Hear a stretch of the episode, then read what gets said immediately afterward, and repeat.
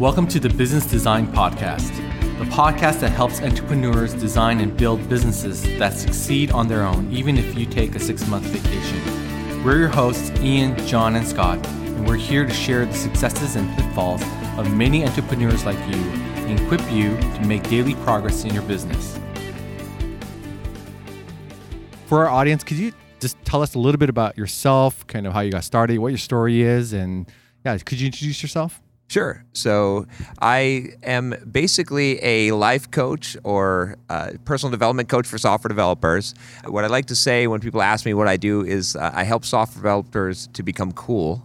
What does that mean when you say somebody to become cool? So really, it's it's the personal development, but really, I think a lot of software developers struggle with a common set of issues. A lot of it is being very shy, having mm. confidence issues, right? If you think about the stereotypical software developer, which isn't every developer, but a lot of developers are the kind of guys that maybe and, and gals that were maybe picked on in high school mm-hmm. that you know didn't really have the higher social skills that so they gravitated towards computers and computer programming and maybe they're not as, as fit and so i teach them how to basically develop all of these other areas of their life which enables them to succeed not not just in their careers much better because soft skills are so important to to career to your career not just the technical skills but also just to live a better life to be more fulfilled to do the things that they didn't think were possible yeah. and and I come from from the background of of having struggled and gone through that myself. So I, I was able to conquer a lot of my fears. I was a very shy, very lazy,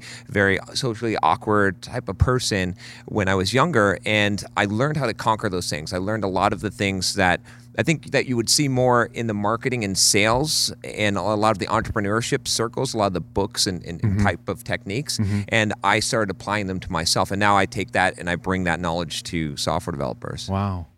So can you kind of unpack a little bit about your backstory and kind of what that was like for you to grow up? Where did you where were you born? Where, how did you kind of like tell us about a little bit of your childhood sure. and your middle school, high school years and those experiences that kind of led you to where you were able to overcome those fears? Okay, so I was I was born in New Jersey, and my uh, my father was Air Force. He was Air Force for 20 years. So we lived all over the United States. So I, I, moved around a lot. That maybe contributed to me being more shy, but I think it was just a, a personality trait Interesting. that that I had. And you know, I was sort of the the kind of dorky kid in, in school for most of most of school. And then I got to high school. I actually went to high school in Hawaii, and I remember like the first two years of high school or so, I was just I was kind of scrawny, you know, but a little bit overweight, and I got picked on a lot. I would, I would wow. you know, high school in Hawaii is, is a little bit rough. There's a lot of Samoans and and, and Filipinos and kind of like really big guys, Hawaiian guys and stuff, and they don't really like uh, like non-locals that much. It's you know, it's, it's kind of rough. So I got beat up a lot, and then my sophomore year of high school. Well, actually, what ended up happening was one one day I, I, remember waking up in the morning and I had this sort of revelation. I, I, I just had this idea, and, and I what came to my head was why not me? Right. And, and and and what I was thinking about was you know why are other people able to be athletes mm-hmm. in, in school and to you know to be able to uh, be cool or be socially right and and why not me? And and when I thought about that there was no there was no answer. There, why not you was was really what my answer right. was. So it came into my head to envision the kind of person that I wanted to be, right? Not not a different person, but the me, the best me wow. that, that I wanted to be. And I, I, envisioned, you know, how would how would I walk? How would I talk? What, what would I say? What would I wear? Right? And I started actually pretending to be that person. Wow. And you know, kind of a fake it till you make it. And then I became that person, and it's uh, it, it's it's amazing. And, and, I realized that was the power. Now it took time; it didn't happen overnight, and and and it's still the process is still ongoing, right? Uh, you know, every time I achieve where I want to go, I set a new vision for myself, and I see the person that I want to be, and and I start pretending to be that person. I start acting, and you know, so I, I always say like you know, if you act as if, mm. uh, that, that's it's such a powerful concept, and and you'll eventually become. You know, some people call it fake it till you make it. Yeah. But but that's what really set me on this path and, and then you know a lot of the things i still had to conquer things right i was i was on the right path but later on in my life especially later in my career i ended up facing my fears learning how to uh, to, to, build confidence how to talk to people how to overcome you know a lot of the, the, the fears of, of being shy and, and those things. Like I, I tried to look at myself and say you know what what are the things that you're struggling with? You know what if i honestly look in the mirror and i honestly say you know where where can you improve? Like what what is preventing you from being the best version of yourself, or what what is preventing you from reaching your potential as, as you see it? And and I would look at those things and I would say, okay, so I'm going to work on that that thing, and and that's it's a continual process. I'm still doing it, and, I share it with my audience as I as I make the breakthroughs and, and, and help them along the way too.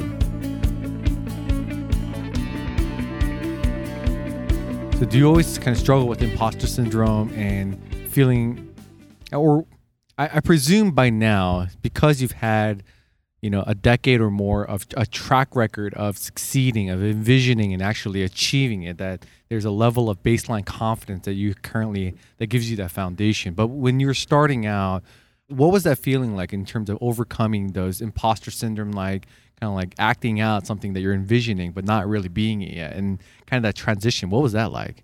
Yeah it was it was tough because I, def- I definitely struggled with imposter syndrome for for a while. Now I'm at the point where really I, I, try not to, you know, I'm not perfect at it, right? No, no one is, and I still have flaws, but I really, to a great degree, don't care what other people think. I'm doing my mission. Yeah. It, it, enables me to, to do so much. But back before I developed that sort of mindset, it was tough because you know what ends up happening. I think a lot of times is you're successful at something, and you wonder was it luck? Right. If you can't repeat the thing, if, if you don't have multiple successes at, at that thing, you might chalk it up for luck. Right. Yeah. And so I found that really the only way to really overcome that is to every time you make an improvement, every time you you break through a barrier, you have two choices in life, and one of them is to push forward, push harder, keep going, or to fall back. And so what I try to do now is if I overcome something, if I think I've overcome something, I push it even further okay. I, so that I know be, that I can actually have real confidence because confidence, I think, is, is the one thing in the world that you cannot fake. You can fake a lot of other things, but confidence is also simple to gain because confidence simply, if, we, if I were to say, you know, I, am confident in this, mm-hmm. you know, in a sentence, it, it means that I know the outcome. Right. I'm sure of it, right? right? But it also means the same thing I found internally, and the only way to build confidence is to is through experience, is to actually overcome fears continually, and to know you don't necessarily know what the outcome is, but you know what the possible outcomes are, or you're familiar with the outcomes, right? And then that breeds confidence. Yeah. So uh, I, I, found that the formula to build confidence is simply take a fear, mm-hmm. overcome that fear, mm-hmm. do it again, do it again, do it again, and then that confidence is actually the opposite of the imposter syndrome. And then you have true confidence because you know that you can do it. You know the result. Is there key to not biting off too much when you're trying to uh, like tackle that first fear or maybe you're doing too much or you're setting uh, unrealistic goals and the fear is too big to overcome that you, you fail at it, but like doing it smaller at a time. Like what, what are some of the tricks that you're using to make sure that you can get those tangible successes that you can then push further and further like what are some of the tricks that you're doing right now to kind of overcome those fears in the beginning? Sure. So so what i've found you know i was a very fearful person for for a long time even even later in my career. Only recently in the past i'd say three years have i overcome i was afraid to fly on airplanes right it very limited me right. i mean for three months before I would go on a trip, I would dread it and be thinking about it, and it would it would ruin my life for three months. Before. I remember seeing your your vlog around not having fears of riding roller coasters. Yes, yeah, and, and same thing, roller coaster. I mean, I I used to go to some of the theme parks and look at a roller coaster and say, there is no way in hell I would ever ever get on that wow. thing. Uh, as as a younger man, I, even as an, an, older man, I was afraid to talk to women, to to approach girls, right, to to open up a conversation or to hit on girls, as, as, you know, as you'd call it. But what I found with conquering those fears was, you know, I found definitely a strategy for doing that. But what I found more so than than the strategy for doing that is that I had always had this impression that if you build enough courage fear will go away. So I always had this impression that, as far as like, let, us take the fear of flying. Like mm-hmm. I thought that, well, in time, the fear will, will start to fade. I'll feel more confident, and then I'll get on an airplane and it'll just go away on, on its own. And what I found was that the opposite was true was that if you let fear take uh, any foothold in your life, uh, you, you can't satiate fear. Fear has a insatiable hunger, and it will just take over more and more of your life, and it will consume your life. And I actually reached a point where I had panic attacks and, and almost like a nervous breakdown and because fear was dominating my life Right. and I, I, it almost was the end of really my career and and everything that, that I had going and that's where I figured out how how to conquer fears but more so that experience had taught me that when you're faced with a fear even a small fear that there are no incremental steps. That what you have to do is you just have to take bold action and go out there and, and face the fear 100% because i was continually trying to do steps before and that didn't work. It just made the fear greater. But when i boldly go after my fear and, and what i also realized at that same time was that courage is not the lack of fear. Courage is acting in spite of fear. So where there is no fear there is no courage. And so you could not become a courageous person unless uh, you know a courageous person has lots of fears. They Right. just take action And, in, in in spite of that fear and so i decided to again with that vision to become that person and now that's that's how i, how I live my life so i sympathize for the people that want to find the, the stepping stones to Yeah. cross the river of fear Right. but you just have to leave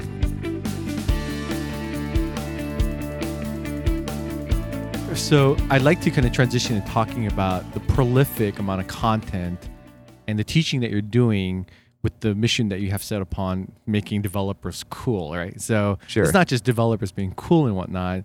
How did you actually come up with the idea that that was what you wanted to tackle? That that was what you wanted to solve or you know set as your mission statement or per se and kind of pursue because you had a really prolific programming or developer career right you were prolific on Plural Pluralsight as an author and had had great success over there. You know, being being able to retire if you wanted to, Right. And you know, you were prolific in your real estate investments, where you retired at 33. Like, how did you choose that that was, and and also teaching other people, and actually spending so much energy that you're doing right now, Right. to create that content and teach other people. What was the impetus in the kind of the beginning of that?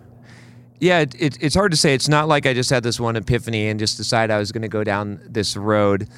Some of it comes back to, which I'll, I'll come back around and talk about what, what I believe my purpose in life is and how to find it. Right. But w- what started to happen was as I was having success on Pluralsight and producing all this technical content, I had a lot of blog posts on my blog that were more about mindset, right? They weren't quite where I'm where I'm talking about personal development now, but they're more like mindset of working on a team. They were soft skills type of, of content. And I started doing some talks about how to market yourself as a software developer Okay. because I found that I had learned a bunch of things that if I had applied early in my career could have helped me a lot. You know, things like what we're doing now, doing Right. podcasts, Right. getting getting your name out there and, and building a brand and a personal a personal brand. And I wanted to teach that. So I did some talks on how to market yourself as a software developer. And after I would do those talks, people would come up to me and they would want to talk for four or five hours. Wow. And I started to realize that, hey, there's no one really doing soft skills type of stuff for software developers. And, and developers really, really want this, this, you know, people want to improve their lives. They want to improve their careers. And so I started adding more, you know, I started going more down the soft skills route. And at that point, I was mostly focused on soft skills as related to career, to, Right, you know, building right. a brand and reputation. And around that same time, I was going through a lot of uh, personal struggles with overcoming issue, the fear w- was about that time as well. And I was having success in, in breaking through those. I was being exposed to new ways of thinking where I, I was this very analytical engineer type of person. And I was very against things that I considered to be like new age woo woo stuff. Right. And what ended up happening was I, I sort of you know, gave a chance and started reading a lot of, I I started talking to a lot of millionaires because I was able to get into some of those circles. And I kept on asking them, what one book would you recommend? Mm-hmm. And so many people kept on reading this crazy, stupid book that I thought at the time called Think and Grow Rich by Napoleon Hill. And I had read the book before and I thought this is just crazy, you know, ridiculous stuff. Hmm. So, but I said, well, wait a minute. If all of these guys, right? The, the thing about being ignorant is you can't know you're ignorant. That you know, uh, because if someone is smarter than you, or rather, if they're wiser than you, you cannot. There's no way for you to perceive it.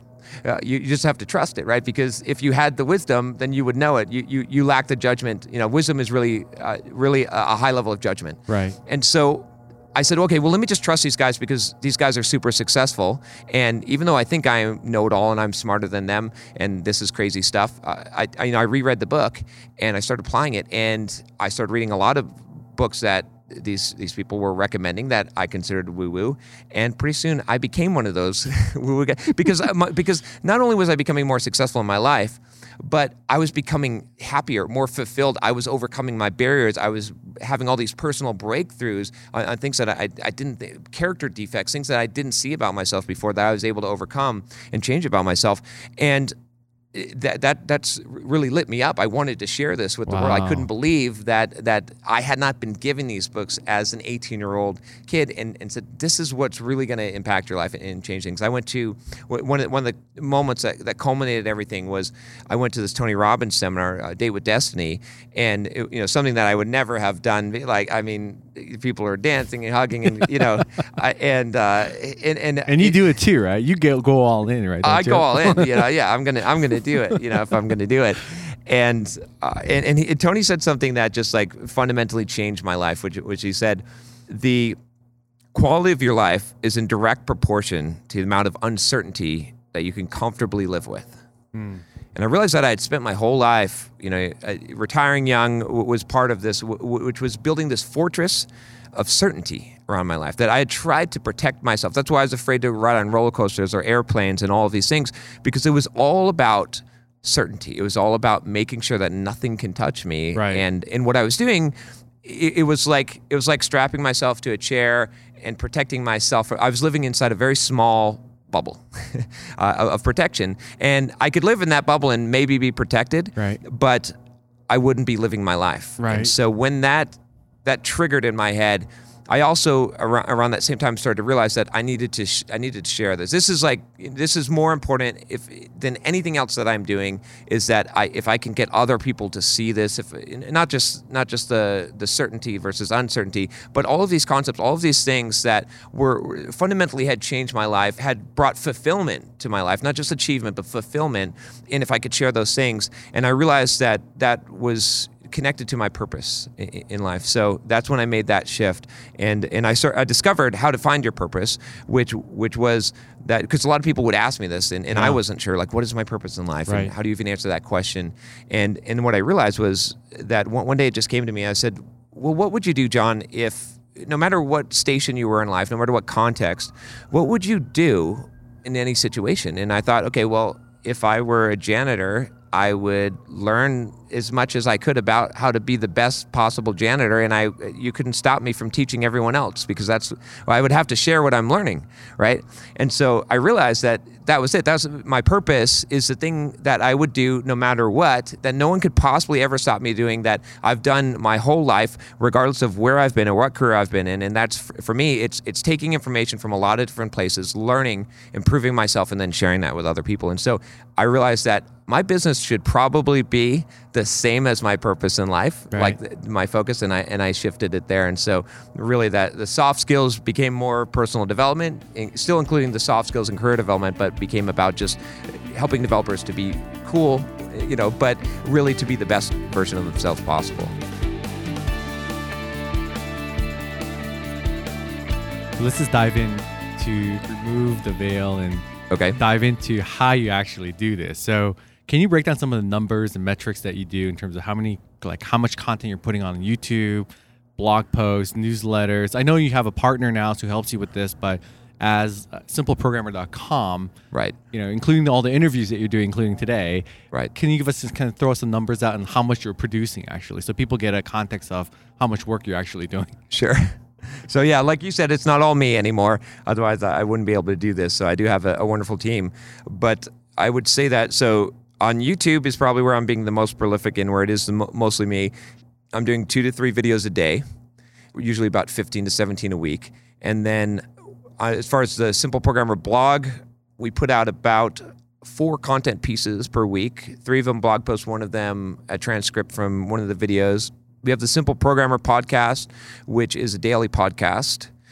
And then we've got new, a newsletter, a weekly roundup newsletter, and then we're doing daily emails now. Uh, my business partner Josh Earl is is the brilliant copywriter who, who does those. He he asked me for embarrassing stories, and, and then those end up in in emails. And then trying to think if there's anything other other content we're putting out. Well, we do a video podcast, which is it's the same content but syndicated, and then I do interviews, of course, on the YouTube channel as well as uh, other maybe interview with someone where they interview me about once a week. And You're forgetting your products, real estate products, the things that you develop. It sounds like you have like products you're developing always on the side, aren't you? Right, exactly, yeah. Like fitness stuff or maybe real estate products, think people that people can purchase or courses. Yeah, yeah. So so we've got courses on improving your career, you know, marketing yourself, building a brand, uh, learning things quickly Right. on real estate investment for software developers, and a few other things like making money from your blog. And then I've got stuff in the works around. Uh, I'm going to do a course on fitness and diet. I've been been working on that. Been dogfooding my own program first before I, before I put that out. And there's there's a bunch of things still on the radar. From I would like to do a course on overcoming your fears because it, I, I feel like I figured out a secret or not a secret, but a a solid technique for doing that. So there's there's all those those courses. And yeah, I think I think that's about all the So all the content pieces that we're So how do you do that, right? So you have Okay. all the stuff that's coming out. Mm. How does somebody who wants to build their own brand do this? I, I guess maybe that's the wrong question. Can you just uh, deconstruct, like maybe not everything, but let's say your YouTube uh, or maybe some of the content and, and the podcasting things that you're doing? How do you scale this or automate this so you're not doing everything yourself, which is going to be the natural first step that everybody thinks is that I'm going to go record, I'm going to edit it, I'm going to upload it and promote it and do all this stuff. You probably have a little more streamlined version of this. So to be able to produce this much, tell us a little bit how you do it. Right. So what what I do, well, starting from the beginning, I, I would say that the, the first thing that I do is that I develop a system. Hmm. I think that's really important. You do have to do things yourself first in order to develop a good system. So when I started doing, let's take YouTube, I recorded the videos myself and I didn't do a huge amount of volume, right? I, I kept it small to start in order to develop the system. And as I record the videos, I edit the videos, I put the videos up on YouTube, put the descriptions, the thumbnails, did the tags and the, the titles and, and all of those things and scheduled them. But then what I did was, as I was doing this, I wrote up a, an actual process for, for how it needs to be done, and I put it into a, a wiki. And I made sure that I followed that process and I could follow that process. And then once I had the process, that gave me a speed boost, right? So at that point, I could now streamline what I was doing. I could batch certain things up. You once mm-hmm. you, you have that that system in place, and then I hired someone to to take that process and, and do you know I, I looked at the process and, and you say what are the things that i have to do? And really the only thing i have to do is record the video. That's that's pretty simple. So if i only have to record the video and i can have someone else do all the rest of the stuff i could produce a lot more content. And you know i think that's that's critical for for for anything whether even blog posts you'd be surprised. I figured out how i could just do the writing and someone else could put images and format it and edit it and do all that and schedule it and for you know get it on on wordpress. So for YouTube, what I ended up doing was I hired someone to do editing and I had them go through the process. And they started off a little bit slow. And eventually we got to the point where now, when I record a YouTube video, I just drop it in Dropbox and my editor edits it, takes care of every single other piece. And then, la- and I never touch it again. It just, it just goes out there. So I also have a team that, so, so I think really one of the key things is, is having a process. And then the second step is hiring good people which uh, you know I went through in order to hire that editor. I put a job out on Upwork, and about maybe thirty or forty people applied. And I, I had it really detailed of what my job needed to be because I had the process. I knew exactly what to tell them that they needed to do. And I took ten people that were the top ten people I thought, and I hired all of them to edit one video, the same video not different videos, right? My, my goal was I'm going to invest a little bit of money to find the right person. Right. And then I compared the results. And I didn't just compare the results, I compared how well did they do editing? How much did they charge per hour? How many hours did they bill me for, right? How long is it going to take them to actually do this? And how was their communication? And I found that some people charge five dollars an hour and build me for fifteen or twenty hours worth of work, and some people build hundred dollars an hour and build me for one and a half hours worth of work and produce a, a better quality product.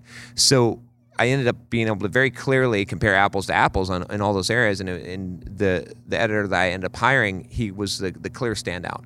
So I, I do believe, you know, one of the I had and I had made mistakes in hiring before, and and so I realized from those mistakes that if you're going to do this, if you're going to be prolific, if you're going to have you know, this level of, of, of content, you have to have really, really good people that can follow the schedule and, and can, can keep this thing going. So I did that with YouTube and then a similar situation with the blog posts. Now I have an editorial team that essentially manages the blog and they recruit writers.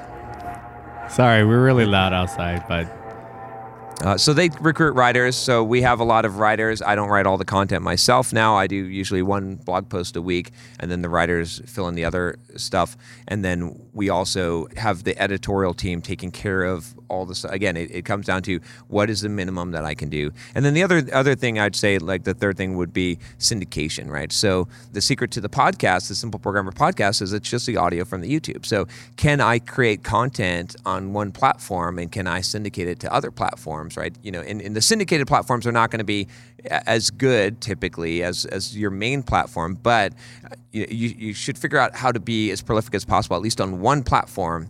And then if you can syndicate, you're going to get a lot of benefit. And syndication is really just figuring out how can you reuse these these assets. You know, right. if, you, if you got a podcast, can you have it transcribed, and can you have a writer uh, turn it into a blog post? Right. Right. Can you you know what, what is the flow? You could start with a YouTube video. You could uh, when I do YouTube interviews uh, for which end up going on the podcast and YouTube. I use Google Hangouts, which uh, makes it real simple because it's it does the camera switching based on when someone's speaking. Yep. So that cuts down that. So I'm trying to you know simplify things as as much as possible, make it a solid, repeatable process, and then hire that out and then syndicate. Thank you so much for sharing some of the secrets of how you do things behind um, and you, you have your repeatable creativity in that way. Can you just do a couple things? First question is you mentioned some of the books that other people are, were recommending to you and other resources that really influenced you. Are there some books that you would recommend or resources that you'd recommend people to kind of start looking into to develop some of these mindsets as well as yeah, essentially the mindsets that are important? And secondly, how can people find out more about you and kind of where, where can they find you and whatnot? So I've got 10 books here, which I can send a link as well, but I can at least name them. One of them is How to Win Friends and Influence People. It's by Dale Carnegie. Really good book just about people skills and communication. One of those books that I, I, I read probably once or twice a year just because it is so valuable for, for dealing with and, and communicating with people. The second one is The Richest Man in Babylon, uh, another old book that is just has what I would call financial wisdom. Mm-hmm. I don't mm-hmm. think a lot. There's a lot of books that have financial tactics. Mm-hmm. This is wisdom that is based on principles that will never ever pass away. This will always be valuable to you. Right. Uh, the next one is called The War of Art by Steven Pressfield, and this is a book that is a book all about being human and overcoming procrastination, which we, we all struggle with, especially if you're creative in, in any right. way it's it's really about how to sit down and, and get work done when you when you don't feel like doing it. And and really the approach that takes is the uh, the sympathetic approach that you know the uh, the author of the book Steven Pressfield he's a writer and he knows how hard it is and he names that thing that's fighting against you and he calls it resistance with a capital R. So he gives it a name and he talks about what it does. And this was a really a book that really helped me to get past times when I was struggling with with getting things done and, and you know uh, doing work when I didn't feel motivated.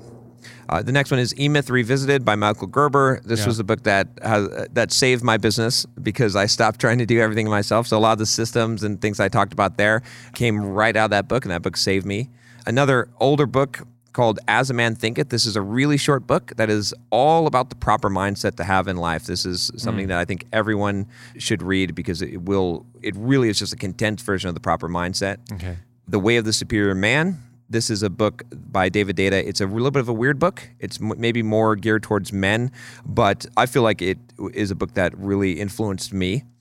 And then I would say moral letters to uh, Lucilius, uh, letters from a Stoic. This is uh, Seneca's letters. Uh, really, really good stuff in there.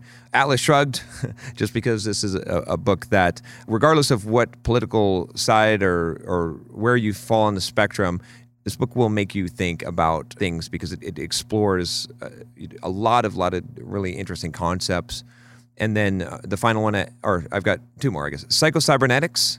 Uh, and this is a, a book by Dr. Maxwell Maltz, who was like a plastic surgeon who figured out that we cannot essentially act any different than what our self image is. And so the only way to really change our actions is to alter our self image, which it's it's funny when I discovered this book because I said, wow, that's kind of what I did when I was like 18 when I when I you know had that I, I, I changed myself I envisioned myself differently and that that was how I changed myself. And then finally I have a, a really good book by Brian Tracy that is sort of a a book that combines a lot of the stuff that maybe Tony Robbins says and a lot of inspirational gurus say, which is maximum achievement, uh, strategies and skills that will unlock your hidden powers to succeed. Uh, a really good book by Brian Tracy that just, I, the reason why I recommend this one is just because you can read a lot of other books that are really, really good, but this one takes a lot of that information and condenses it in, in one place. So there you go. I have to give you a lot of books because I, I read so many books. I'm No. always excited about. There's like several books I've actually never heard of, and so just, I'm really excited to kind of dive into that. Okay. The last question is uh, I was asking before.